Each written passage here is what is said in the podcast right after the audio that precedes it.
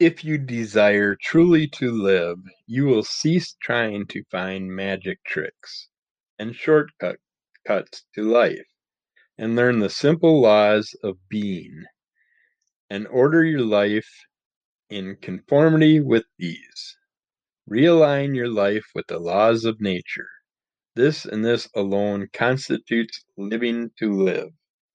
Hello and welcome to episode 228 of Under the Cull of MS.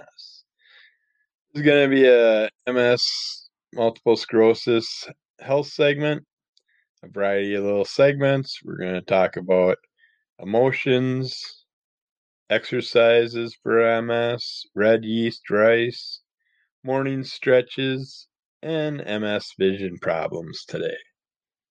So tighten your belts, strap on your boots, get ready, and we'll be back to you right after this.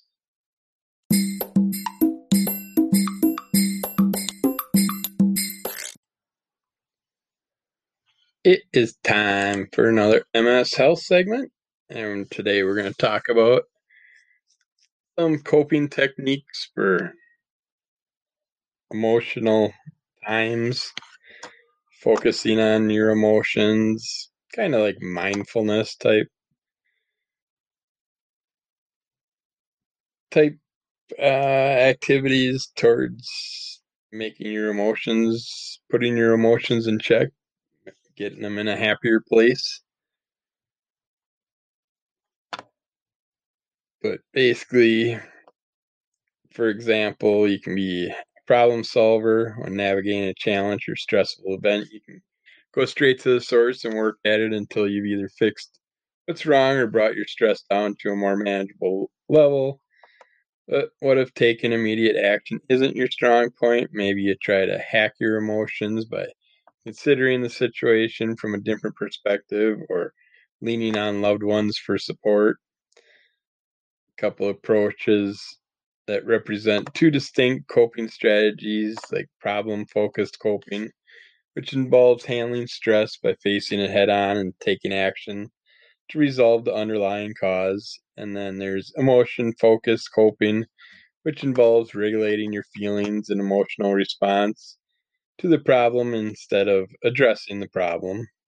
Both strategies have benefits, but emotion focused coping may be be particularly useful in certain situations. When you can imagine, manage your emotional response to a given situation more effectively, you may feel somewhat better about what's happening, or at least more equipped to handle it. Things like meditation helps you learn to acknowledge and sit with all your thoughts and experiences, even the difficult ones key goal of meditation is mindfulness to recognize thoughts as they come up, accept them, and let them go without stewing over them or judging yourself for having them. You can practice mindfulness anytime, anywhere, and it won't cost you anything. It may feel a little awkward, even unhelpful at first, and it can take some time before it feels natural. If you stick with it, though, you'll generally begin seeing some benefits before too long. Journaling is a great way to sort through and come to terms with challenging your challenging emotions you're having. When something goes wrong, you might experience a lot of complicated, conflicting feelings. They might feel jumbled up inside you, making the thought of sorting them out exhausting, or maybe you're not even sure how to name what you're feeling with words. Exhaustion and confusion are valid feelings and can be a good starting point for putting pen to paper. Sometimes writing down your feelings, no matter how messy or complex they are, is the first step in working through them. You might eventually find that journaling offers a type of emotional catharsis as you purge them from your mind and into your journal. To get the most out of journaling, try writing every day. Even if you only have five minutes and you get something jotted down, you can get the more important basics at least jotted down. Writing whatever comes to mind. Don't worry about editing or censoring yourself. It's your journal, so who cares? Nobody else needs to read it. Keeping track of any mood or emotional changes you experience and any factors that might be contributing to the pattern, whether that's your exercise routine, certain foods, or particular relationships positive thinking, optimism won't solve problems alone, but it can certainly boost your emotional wellness. It is important to understand that optimistic or positive thinking does not involve ignoring your problems.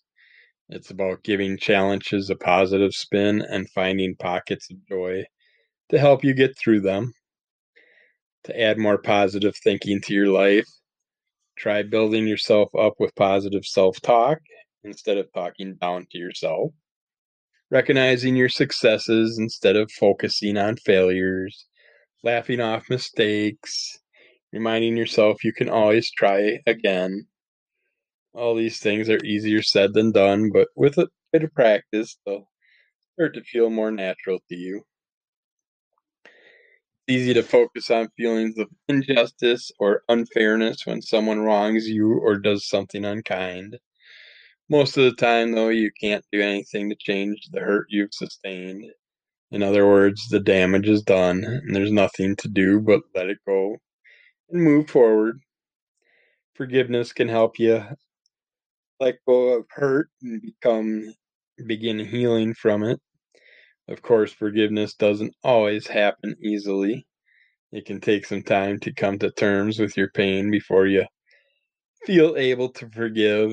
You can dwell on things for the rest of your life if you don't forgive it and let it go. Practicing forgiveness can benefit your emotional wellness in a number of ways. You might notice reduced stress and anger, increased compassion, greater empathy, stronger interpersonal relationships. You can always check out guides for letting go of the past and research stuff that you need to help you along with any of these things. When you reframe a situation, you look at it from another perspective. This can help you consider the bigger picture instead of getting stuck on little details, as difficult or unpleasant as those details sometimes are basically look at things from the outside in. Don't just dwell on them. For example, your relationship has been struggling over the past few months, primarily because you and your partner haven't had much time to do things together, communicate about problems. Suddenly, you lose your job and find that you're now spending plenty of time at home not working isn't ideal, of course, but for the moment, there's nothing you can do to change that situation. Instead of letting it frustrate you and boredom build up, you can look at the bright side of the situation. You now have plenty of time to reconnect with your partner and strengthen your relationships. Buying or pushing away negative emotions usually doesn't do much to improve them. You might not actively notice these unwanted emotions if you work very hard at keeping them hidden, but they do eventually tend to resurface. In the meantime, they can trickle out in the form of mood changes, emotional distress, physical symptoms like muscle tension or head pain. It's generally a good idea to talk about your feelings to any others involved in the situation. They may or may not realize they had an impact on you unless you tell them. Communicating your difficulties won't always resolve them, but an, if an approach to a resolution does exist, you're more likely to discover it together. Some serious concerns can cause a lot of distress, especially when you can't do anything to improve your situation. Maybe you're going through a breakup or facing life threatening health concerns or dealing with grief. There's not much you can do to change these circumstances stances and dealing with the painful emotions that come up on your own can be hard. There's no need to go it alone. a trusted mental health professional can help you manage emotional distress by offering guidance on any of the emotion focused coping strategies that that we talked about previously. They can also provide support that more specifically are tailored to your situation. Basically, in an ideal world, you'll be able to face all your problems head on and solve them right away. In reality, though, many challenges are beyond our control. Emotion focused coping can help you weather these challenges and build resilience. Um, try those out. Do some meditation, maybe throw in some yoga, do some journaling. Focus on things and write them down. Keep track of them. See where they're affecting you. And go from there. And we'll get back to you with more goodies to talk about to help you with your multiple sclerosis and your health issues in the future. So be good and keep the monster away.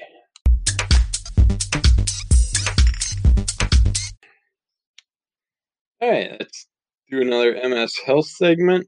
And today we're going to talk about some exercises that are good for people with multiple sclerosis, some, some things that aren't too hard to do, things you can do to get yourself started, things like that.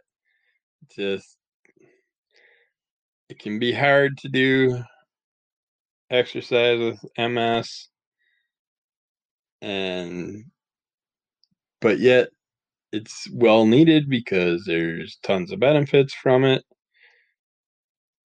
Everything from mental to physical benefits. And it can help us kind of ward off the monster a little bit longer, help us stay a little more mobile for longer, things like that. Help with some of the pain and fatigue issues, also may cause some extra pain when you're first starting out, but it can help stave off illnesses like heart disease, diabetes, promote bone density, things like that. Keep you flexible and help you out in different ways. It can feel like a ton of effort to get up and move. When you have multiple sclerosis, even just for just 10 minutes, you can get that much exercise or activity in. It can help in the long run. Uh, and that movement can include anything like sitting in your chair and stretching, practicing yoga, Tai Chi, Pilates, or getting up for a walk. Moving as long as you're moving around, getting some activity, that's a big bonus. But some gentler resistance train exercises are a great starting point for people with MS. Uh, some of these following exercises. You can shoot for 18 15 or 8 to 15 reps of the moves. Uh, start with one set adding more sets as you get stronger. We're going to start out with the cat cow very simple. Basically begin on your hands and knees in an all fours position with your shoulders over your wrist and your knees under your hips inhale as you arch your back lifting your tailbone, head, and chest. Exhale as you round your back, tucking your chin to your chest and drawing your belly button up towards your spine. And repeat. It's a nice, simple stretch you can do as long as you can get on your knees. It can be hard with people that have knee knee damage, knee reconstruction, all that stuff. So the more you do it, the more your knees will loosen up and be able to kneel on them more. Next one is the bridge. Begin by lying on your back on the floor or a mat with your knees bent and feet flat on the floor and your arms down by your sides. Squeeze your butt, your buttocks, and raise your hips off the floor to form a bridge Hold it for a few breaths and then slowly lower back down and repeat that movement as many times as you like. Everything don't overdo, and you can end up with back pain or whatever if you overdo it. So just focus on your body, listen to your body. And then you have the pelvic tilt. Begin by sitting straight up in a chair, your arms down by your sides and relaxed. Look straight ahead with your head, shoulders, and hips in one straight line. Take a deep breath to fill your lungs fully, then slowly exhale and pull your stomach muscles in, slowly curving your pelvis under you and pushing your lower back into the back of the chair. Form a C curve position with your spine. Hold this for three to five seconds. Then slowly inhale to straighten your lower back and pelvis back into one straight line and repeat. You got the front arm raise. Basically, begin by sitting straight up in a chair, arms down by your sides and relaxed. Look straight ahead with your head, shoulders, and hips in one straight line. Extend your arms straight out in front of you to shoulder height, palms facing down. Then lower back down to your sides and repeat. Nice simple moves. Don't injure yourself. They should just help kind of relax you and loosen you up. Next one would be overhead arm raise. Begin by sitting straight up in a chair, arms down by your sides, and relaxed. Look straight ahead with your head, shoulders, and hips in one straight line. Slowly raise your arms overhead, biceps in line with the ears, palms facing away from you. Keep your elbows and wrists straight and shoulders relaxed away from your ears. Lower your arms back down to your sides and repeat. Then we got the side arm raise, where you begin by sitting straight up in a chair, arms down by your sides and relaxed. Look straight ahead with your head, shoulders, and hips in one straight line. Slowly raise your arms out to the sides to shoulder height palms facing down.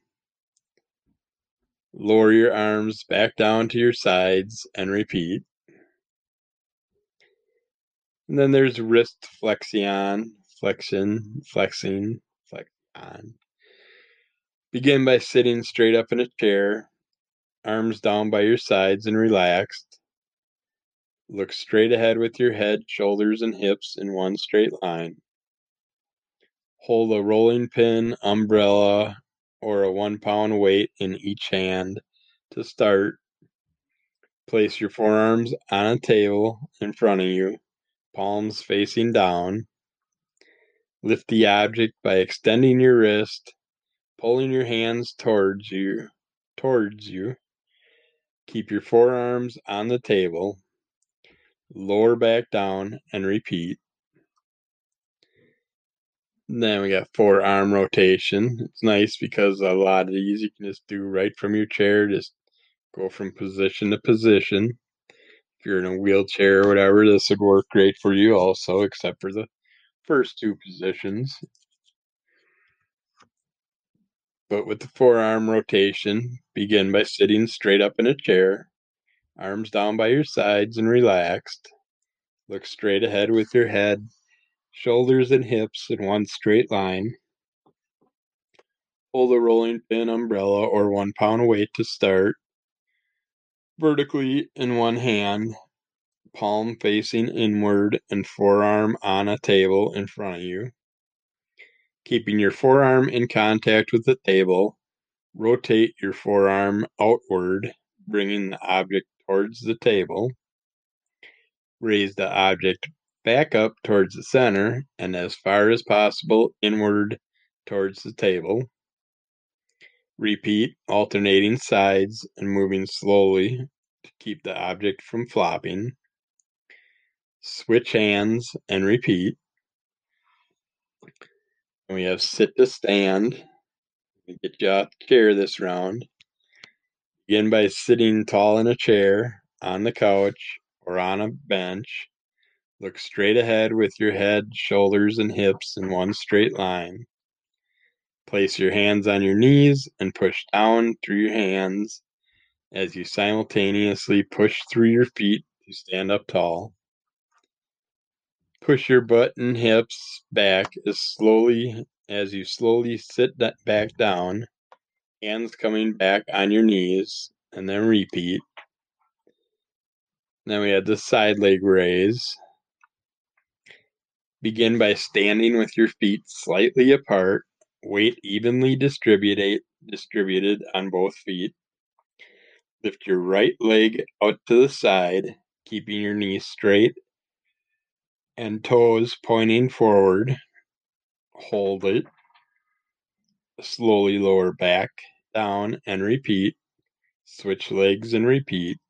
You may want to be standing by a wall or have your cane or walker nearby or a chair so you can hold on to the chair back if need be when you're holding the leg up in the air and you're balancing on one leg until your balance builds up.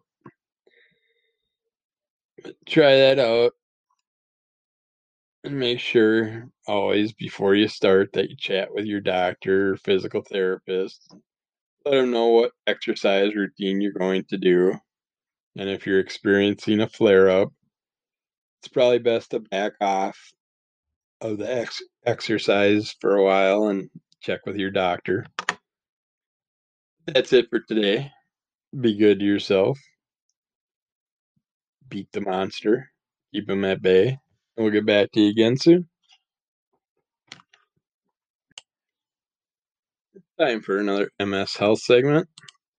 Today we're going to talk about red yeast rice, benefits of it, and some other stuff. Uh, I've never heard of red red yeast rice, so this is new to me. I don't remember ever seeing it. That's why you should do things like keep a daily food diary so you can check out different things when you eat stuff, how it affects your body, how it feels. There's tons of little apps and stuff you can research and look up and find about keeping your food choices on track and finding ways to manage your diet, nutrition, uh, seeing how things can affect you is a good thing, especially with inflammation and stuff like that with multiple sclerosis. You can do a quick search on Google or wherever and find tons of apps and products that aim to give people useless tools to record and measure your weight loss goals. Uh, basically, there's studies that suggest that self-monitoring monitoring what foods you consume is the most effective way to lose weight and people that lost the most weight weight spent their time under at least around 15 minutes a day recording what they ate and drank. It might seem daunting, but researchers urge that finding a way to include self monitoring in your day to day routine will help you hit your weight loss goals and help you benefit you as far as health wise with your different conditions and stuff. Uh, but yeah, I'm curious about this red yeast rice. It's Apparently, you can get it off of pharmacy shelves. It's been prized for its powerful medicinal properties for hundreds of years, but yet I've never heard of it until now. Um, it's known as one of the top natural remedies for high cholesterol.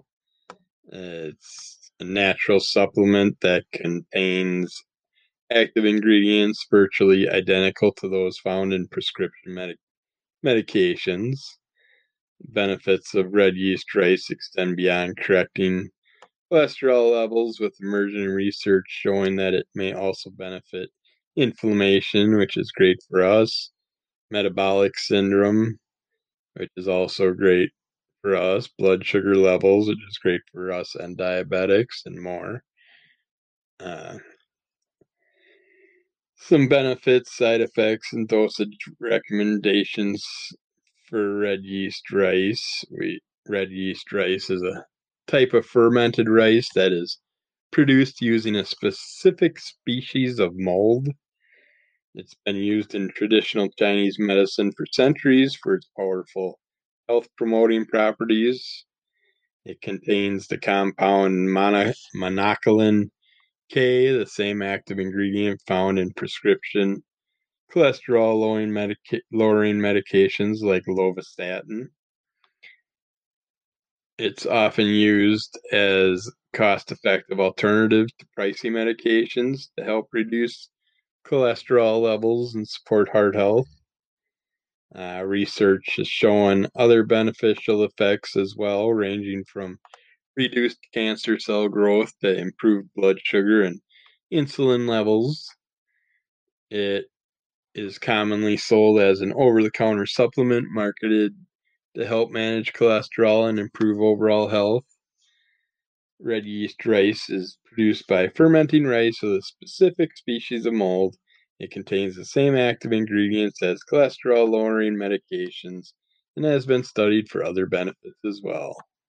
Studies show that red yeast rice may help lower cholesterol levels. It may also have the potential to reduce triglycerides and blood pressure when combined with statins. And human and animal studies show that red yeast rice may help reduce several risk factors for metabolic syndrome, including high levels of cholesterol, blood pressure, and blood sugar, as well as excess body weight.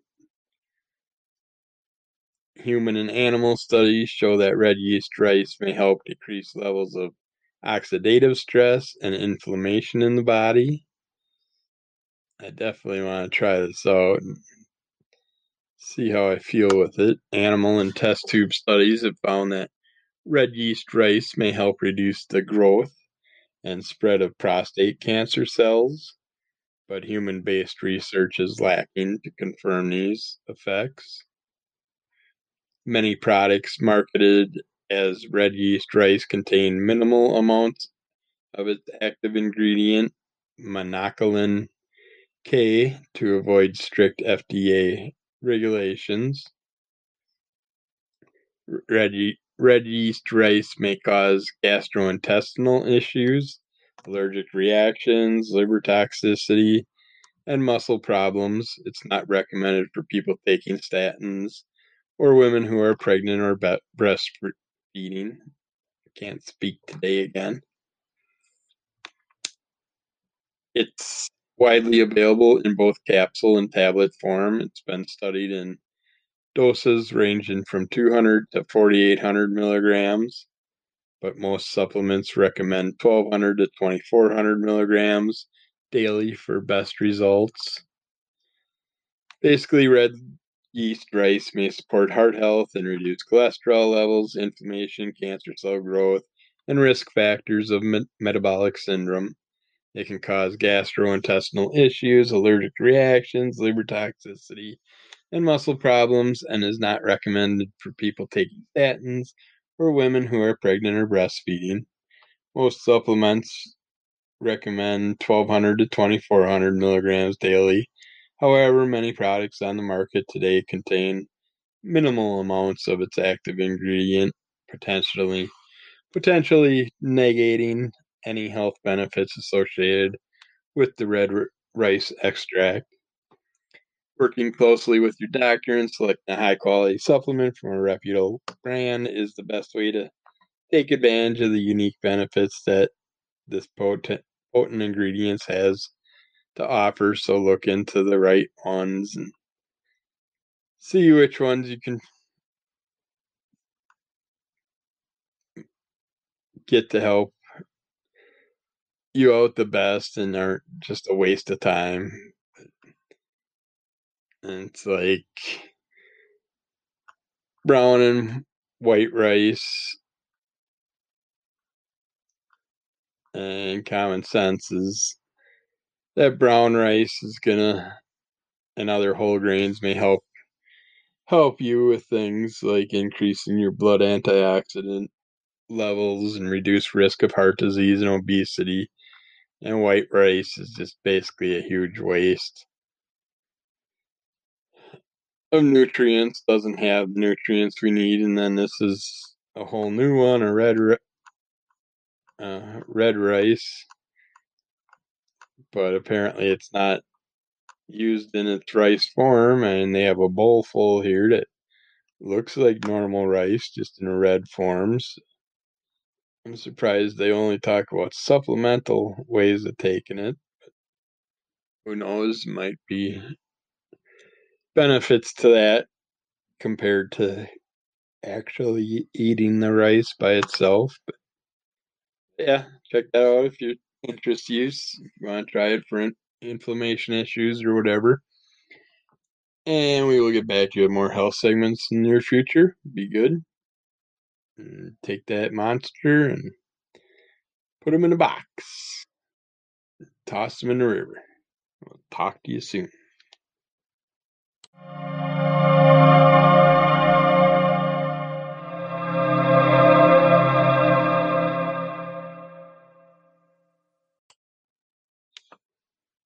All right, MS Health segment time. Let's do some stretching. There's some good stretches for the morning or whenever, just to loosen up your body. Uh, it's including some stretching into your daily morning routine or whenever can help energize you for the day. And that can mean you can, that could mean you could skip that coffee until mid morning when you might need it more. But you might just want your coffee no matter what as soon as you're done, anyways, because you're like me, you like to have your coffee early in the morning.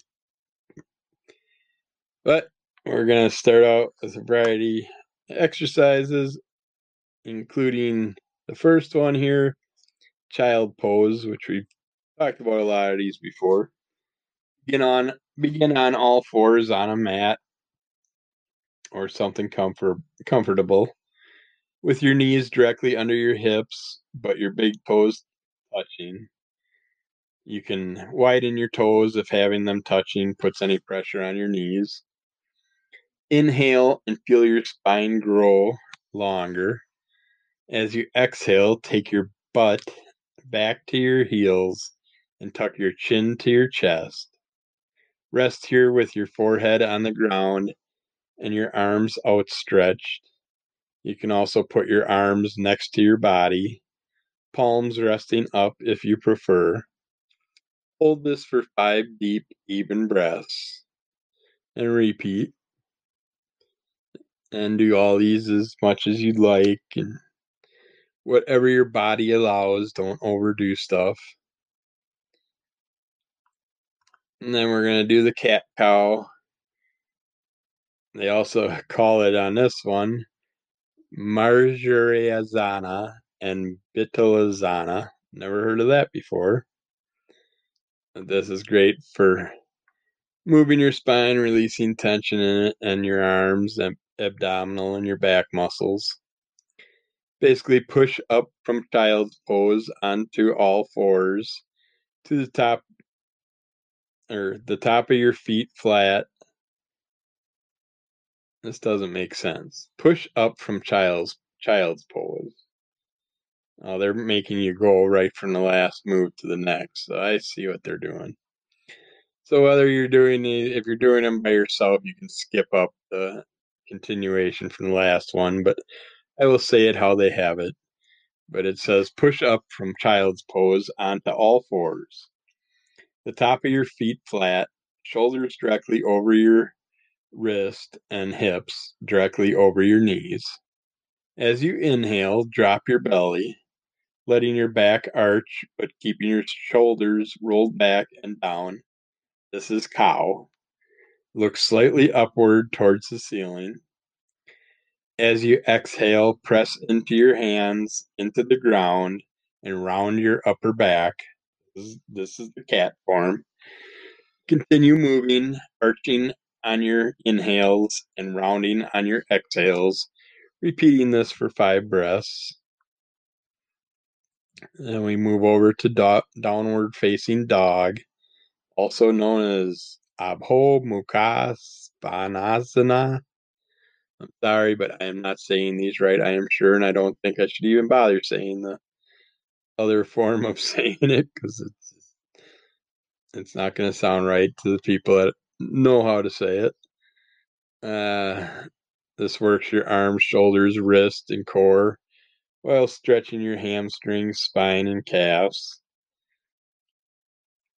Basically, from all fours, push into your hands, straightening your arms as you raise your hips and straighten your legs. Note that you may want to inch your feet and hands a little farther apart as a longer stance is normally more comfortable and beneficial. Your heels don't have to be touching the ground here and won't be for most people. Working towards the ground, not being on your tiptoes is fine. As you exhale, press into your hands and roll your shoulders down and back, moving your shoulder blades down your back and your shoulders away from your ears. Your spine should be neutral here. You don't want your upper spine working too hard, your shoulders hunched, or your belly dropping too far forward to the floor in a sway back. That could just end up injuring your back and making it sore, causing sciatica to awaken. Take at least five deep breaths here, bending one knee and then the other as you do to gently open up the back of each leg. Settle into the pose by not moving your legs for at least two deep breaths. And then we're going to move over to the one legged dog. This one stretches the side body, the hamstrings, and hip flexors while strengthening your arm, strengthening your arms. In downward dog, be sure you are grounding fully and evenly, pressing into both hands, and take a deep inhale, lifting your right leg as you do. When your leg is as high as you can comfortably get it while keeping your hips le- level with the ground, exhale and let your right leg bend with your heel moving forward toward your heel move with your heel moving toward your butt and then turn so that you you can open the right side of your body. Take two deep breaths here, taking the time to let your hip and side open up and lengthen. Straighten the right leg as you square your hips back towards the mat and gently return it to the ground as you exhale. And switch sides and repeat. Then we got Warrior One. That strengthens strengthens your shoulders, back, arms, legs, and ankles. It opens your hips, chest, and lungs, and increases circulation. To do this, beginning in downward dog, lift your right foot and bend your knee in towards your nose. Plant your right foot between your hands, or if needed, behind your right hand. If you can't get your foot as close to your hand as you'd like, simply set it down, grab your ankle with one hand, and help move it forward. Or you can rise to standing and inch it forward. Once your right foot is planted, rise it or rise to standing as you inhale deeply. Right now, both feet should still be toes pointing towards the top of your mat. If your foot didn't go as far forward as you'd like for this pose, inch it forward now. When your stance feels stable, pivot your heel all the way to the ground. So your back foot is flat on the ground and at about a 45 degree angle. Your heels should align if you were to draw a line from one to the other. Your back leg is straight and your front leg bent, knee over your ankle. As you sink your hips a little bit more, deepen the stretch, inhale, and lift your arms over your head, palms facing each other, but still parallel at shoulder width. Take three deep breaths. When you're ready, you can go back into downward facing dog to switch legs, or you can lift your left heel up, making your feet parallel again. Then step forward with your left, take a deep breath, and as you exhale, step your right foot back to the left, or back to be the back foot. Basically, you're stretching the whole movement, going right into your next move, is what you're doing.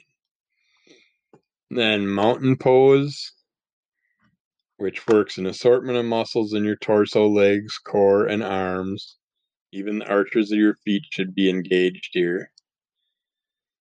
To do it, you can simply step your right foot forward from your previous pose, or you can, from downward facing dog, look between your hands and step one foot, then the other up to meet at the top of your mat and rise to standing. Your feet should either have your big toes just barely touching, or your heels will be a little bit apart. Or you can have your feet a few inches apart to improve your balance. Relax your arms so they are resting at your sides but are still active.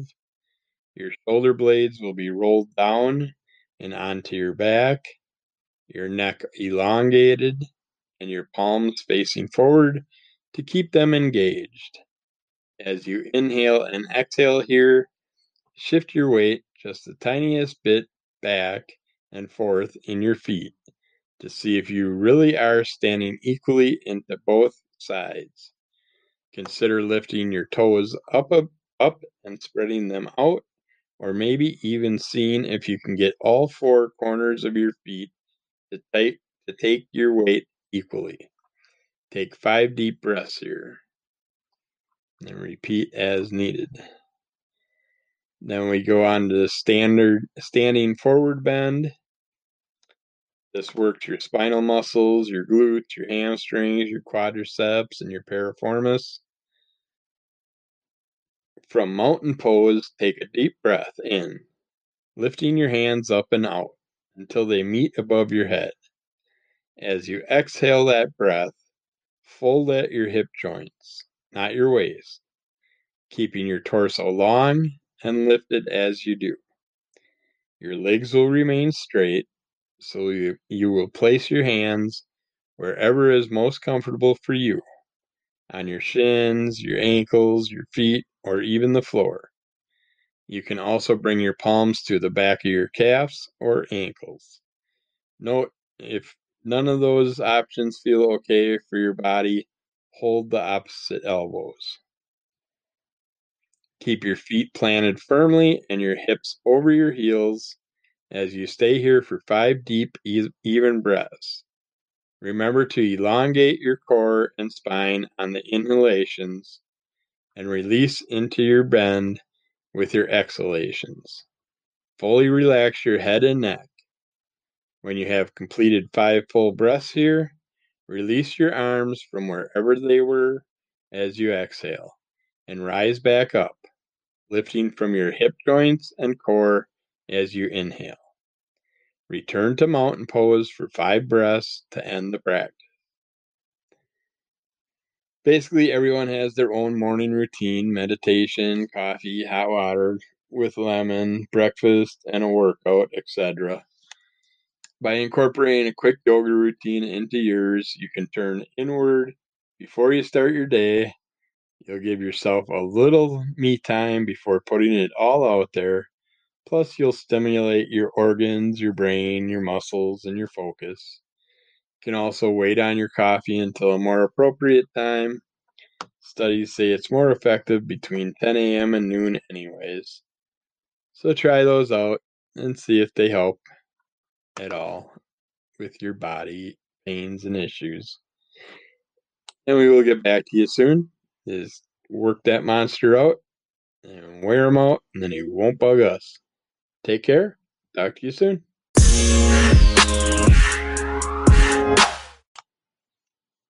Let's do another MS health segment. Mm, today, let's talk about MS vision issues.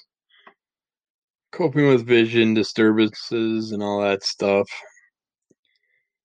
If you've recently been diagnosed with MS, multiple sclerosis, you're probably wondering how this disease will affect your body.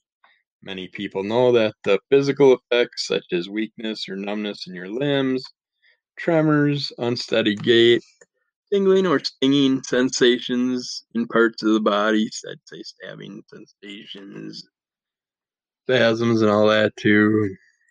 Double vision, blurry vision, partial loss of vision, full loss of vision, etc.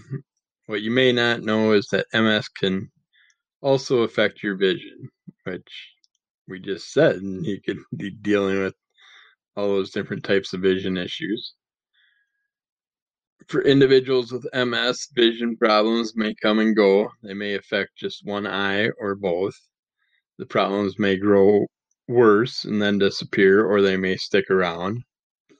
Understanding what types of visual disturbances you may experience can help you prepare for living with them and they if they do become permanent or long term. Common visual disper- disturbances caused by MS can include optic neuritis, which causes blurry vision or hazy vision in one eye.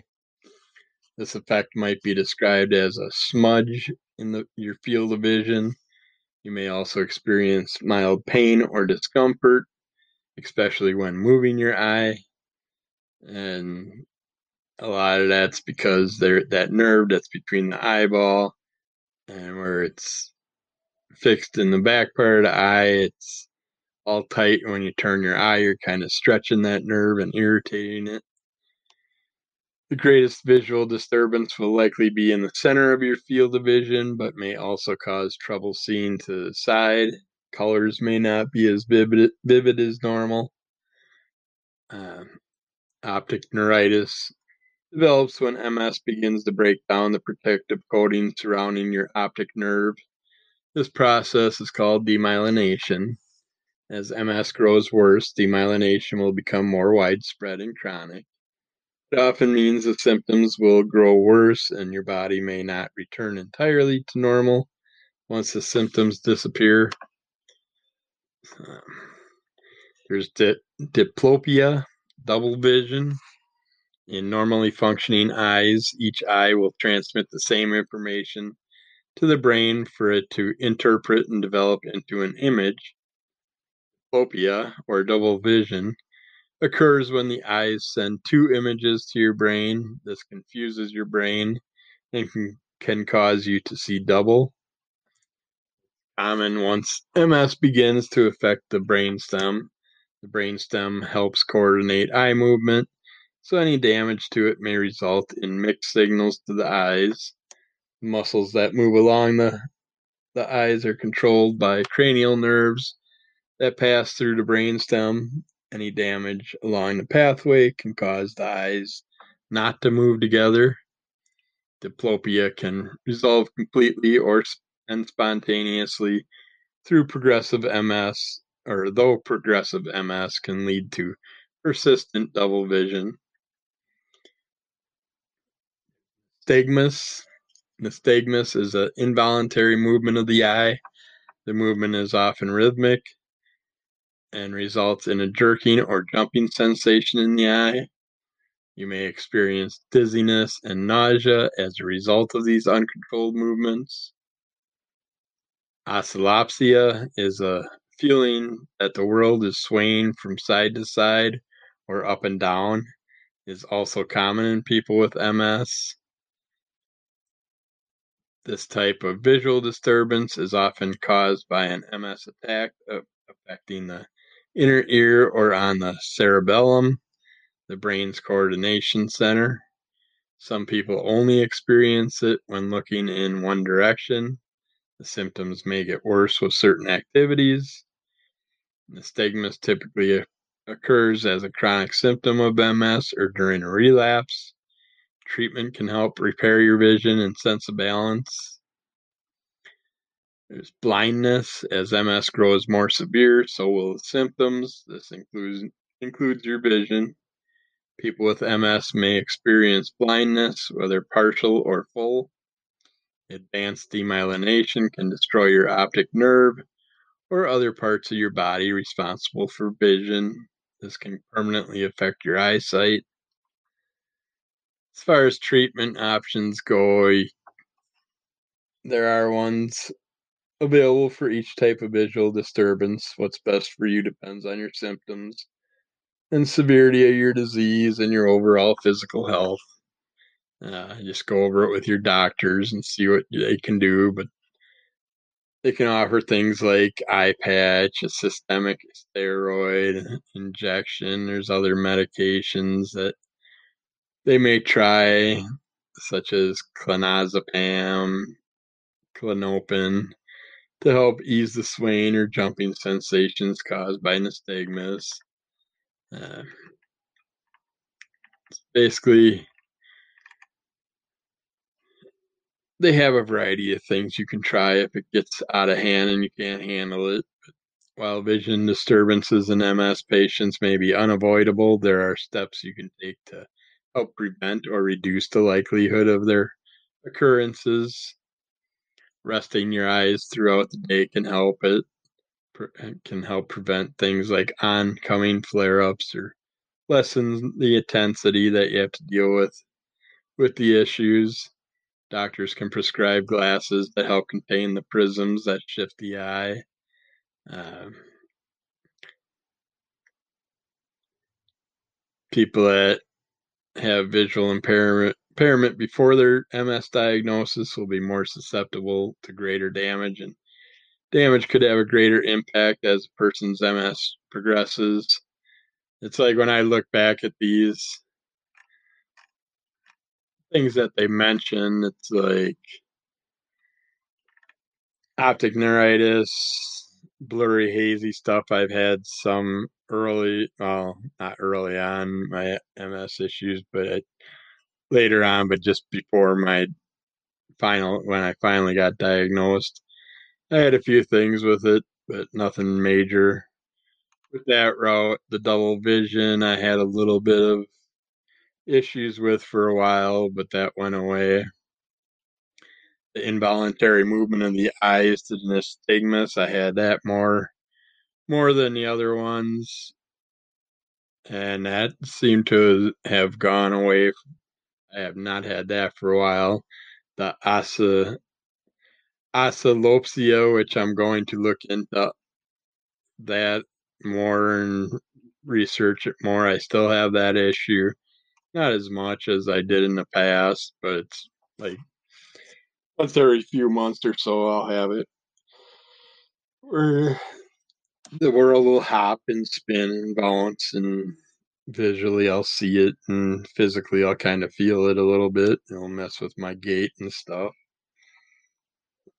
Blindness, I've gone blind. I've had blinding moments. I've gone snow blind and stuff like that.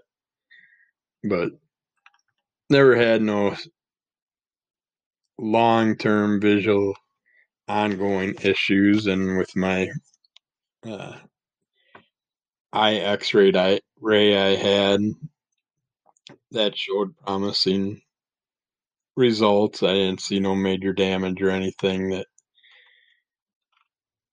should irritate me in the future or anything like that. But some things that some triggers to watch out for that could cause some of your changes or like extreme cold, which can increase spasticity. I would think heat would also be in that category.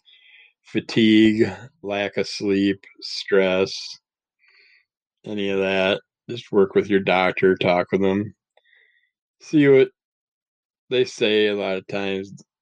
Doctors that don't know what to do or how much it's affecting you and what can be done, they'll probably just put you on a steroid regimen for like a flare up or something like that. So just be careful that you don't do long term steroids. And if you do, look into the side effects and stuff. I've talked about them in the past.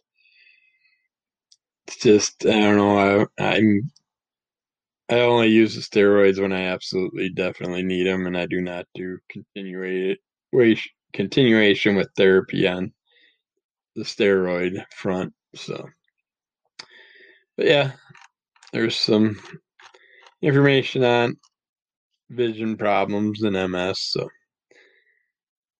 hopefully something will help you out and take the monster, wrap his eyes up, blind him, toss him in a river, get rid of him. And we'll get back to you again soon.